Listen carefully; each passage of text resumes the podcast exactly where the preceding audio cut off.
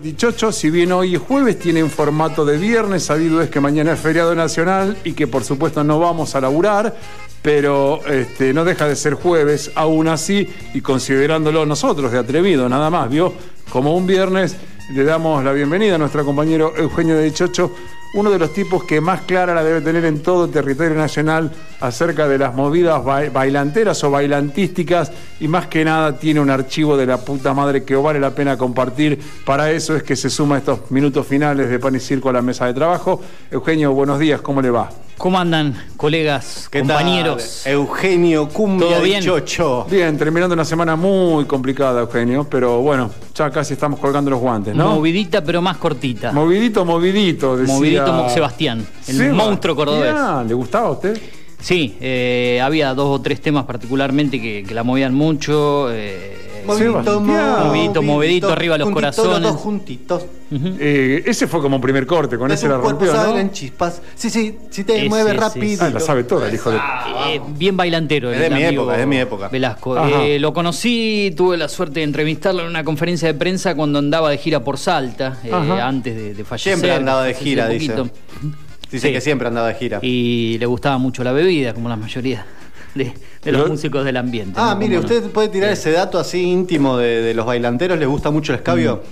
Sí, aparte, eh, bueno, me, me tocó ser parte de, de, de bandas musicales y demás, y compartir giras, y bueno, no puede faltar nunca. El, el vino, más que nada. Mira, ajá, como, después la cerveza, en algunos casos el fernet, pero el vino creo que predomina. ¿Qué, qué es cierto de eso de que en la gira se gane, se levanta mucho? ¿O es un mito nada más? No pretendo comprometerlo porque eh, lo desconozco su situación eh, conyugal, ¿no? Pero... No, yo estoy solo y, y no, no tengo. ¿Se ganan las giras? Decir.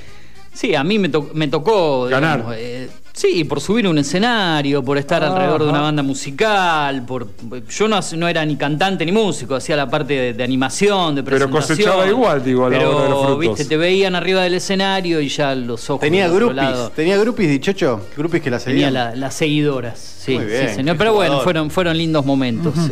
eh, eh, ¿Fue el noventa eh, la década definitiva del despegue de la cumbia en la Argentina? Sí, la década de oro, por decirlo así, y de los sellos discográficos. Eh, entre el noventa, noventa y cinco y fines de los noventa, después del dos mil hubo un poquito eh, un declive, pero el auge de los sellos discográficos como Magenta, Leader Music, eh, D B N eh, y el Clan Music fueron todos en los noventa. Después empezó a cambiar un, un poquito el, el panorama. El panorama, pero, ¿no? Sí, eh... con los programas de televisión también de ese momento, el Pasión de Sábado hoy en día, que era um, Pasión. Eso lo, lo manejaba. Hubo arreglado dos o tres programas. Hernán Caíl era uno de, sí, un clasiquísimo del sábado a la tarde, ¿no? Sí, aunque los primeros conductores fueron Miguel Dosasco, ah, eh, cuando mirá, se hacía Tropicalísima, Le, Leonardo Luca en, en, en, en A T C en su momento. Eh, y después eh, Pasión, el programa de, de, de Fontana y los Serrantoni, digamos. Los Serrantoni, claro. ¿Pasión Tropical se llamaba? No. Eh, ritmo, de, eh, ritmo de sábados con ritmo, sábados con ritmo era, hasta que después fue cambiando el nombre, hasta que sí llega Hernán Caíl, después Marcela Baños, que primero Marcela Baños estuvo con la Tota Sontillán arrancando en Azul Televisión. Exacto.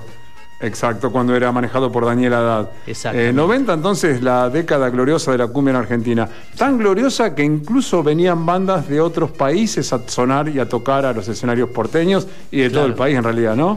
Sí, y sí, y vos eh, tenés anécdotas y lo viviste. Y, y cuando cerramos el bloque de la semana pasada me dijiste, me gustaría elegir un tema y, y bueno, se me vinieron recuerdos a la mente también y por qué no elegir bandas de, de músicos que se radicaban en la Argentina y traían esos estilos de sus países para formar bandas acá, para tratar de recordar un poco más sus pagos también y los ritmos que hacían esos países. Y eso pasaba con una de las bandas que vos, por ejemplo, tuviste la oportunidad de ver en tus momentos. Claro, que traían otros ritmos también, ¿no? Como que sí, innovaban un poco, innovaban, digamos, como mezclaban un poco la cumbia argentina. Con, con, la... con, con los instrumentos típicos y, y lo que sonaba claro, en otros países latinoamericanos. Claro, yo no entiendo mucho, pero por ahí deformaban un género o no, o lo enriquecían en todo caso, no lo sabemos. Yo por lo menos no lo sé, pero en el caso de esta banda peruana, este vino, eh, recuerdo perfectamente, con un set de percusión que le volaba la cabeza cualquiera, digo, no estábamos acostumbrados a ver sí, eso sí, sí, en vivo. Y también veo que uno asocia algunas bandas o algunas canciones con su momento en la vida. Y yo entiendo que era claro. uno de los momentos donde mejor me iba y hasta uh-huh. conseguí novia esa noche. Bien. Así que fue un domingo redondito allá en la calle Tames. En la Mira, calle fue Tames. Como... Nombre del boliche, ¿recuerda? Eh... Sí, Terremoto Bailable era en ese momento. El que claro después que sí. fue Terremoto Boliviano. Un tiempo más tarde fue Terremoto Boliviano. Claro, claro, sí. claro. Era como la competencia de la Metro. No lo conocía ese, yo fui más de la etapa de llegar Pero a Capital en el noventa y nueve. Más y... modesto era este Terremoto, más chico Ajá, y bastante claro. más humildón, ¿no? Sí, sí, sí, sí, sí. Bueno, después surgieron los grandes monstruos de esa época manejados por la discográfica Magenta, los hermanos Kiroski, que eh, impusieron el Fantástico Bailable en once oh. también, donde debutó Rodrigo, por ejemplo, y eh, el que vos mencionabas, Metrópoli de Plaza Italia, que existió hasta comienzos eh, de los dos mil aproximadamente, cuando después se transformó en lo que es hoy en día un boliche donde tocan muchos grupos de rock y demás, que usted conocerá, Adrián Garabano, hoy en la sí, zona. Sí, claro, por supuesto, sí, eh, sí, el Under porteño. Group, ¿no? Group es el nombre que tiene hoy en día, ¿sigue siendo? No Group sé. De Palermo. No, no, no, no, no, no lo tengo. Group se eh, llama. Yo me vine en el dos mil y todavía vivía este Metrópoli, existía. Sí, yo le digo sí, que sí, iba sí. más a Salón Porredón. No conocía. Enfrente.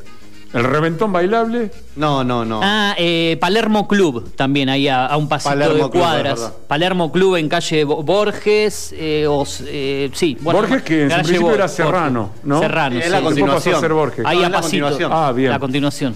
Serrano, sí. eh, hasta Honduras creo que Serrano y después sigue Borges. Ahí está de Palermo la placita, Club. Qué linda, ¿no?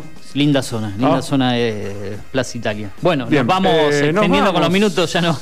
Yo nos quiero... colgamos acá hablando de esto y, y después tenemos programa y demás. Después se nos viene Juntos Somos Más, porque hoy es jueves, no viernes. Ahí está.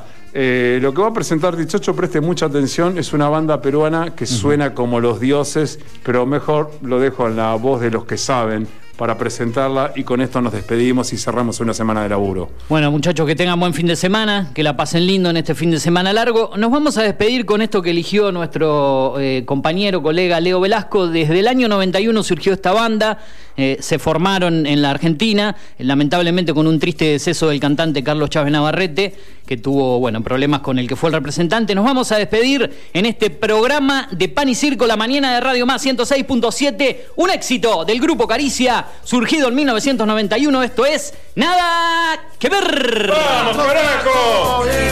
Volverte a amar sería estar loco si me pongo a recordar lo que me hiciste aquel ayer. ¿Quién te va a querer? Tú fuiste la reina, yo simple peón. Hackeaste a mi corazón, que ahora pretendes tú volver, olvidando aquel ayer. Que ver.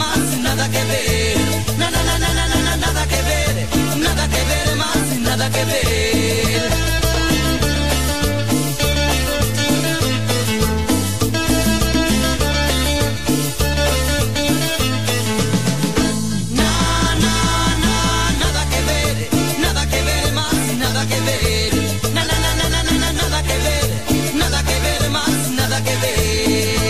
ver.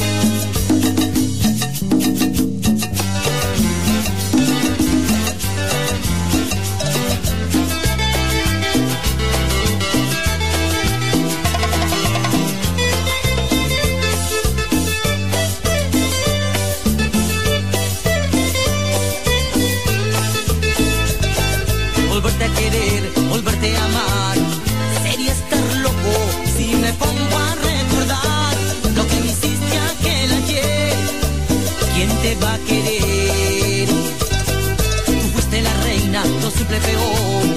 Hackeaste a mi corazón, que ahora pretendes tú volver, olvidando aquel ayer. Na, na, na, nada que ver, nada que ver más, nada que ver. Na, na, na, na, na, nada que ver, nada que ver más, nada que ver.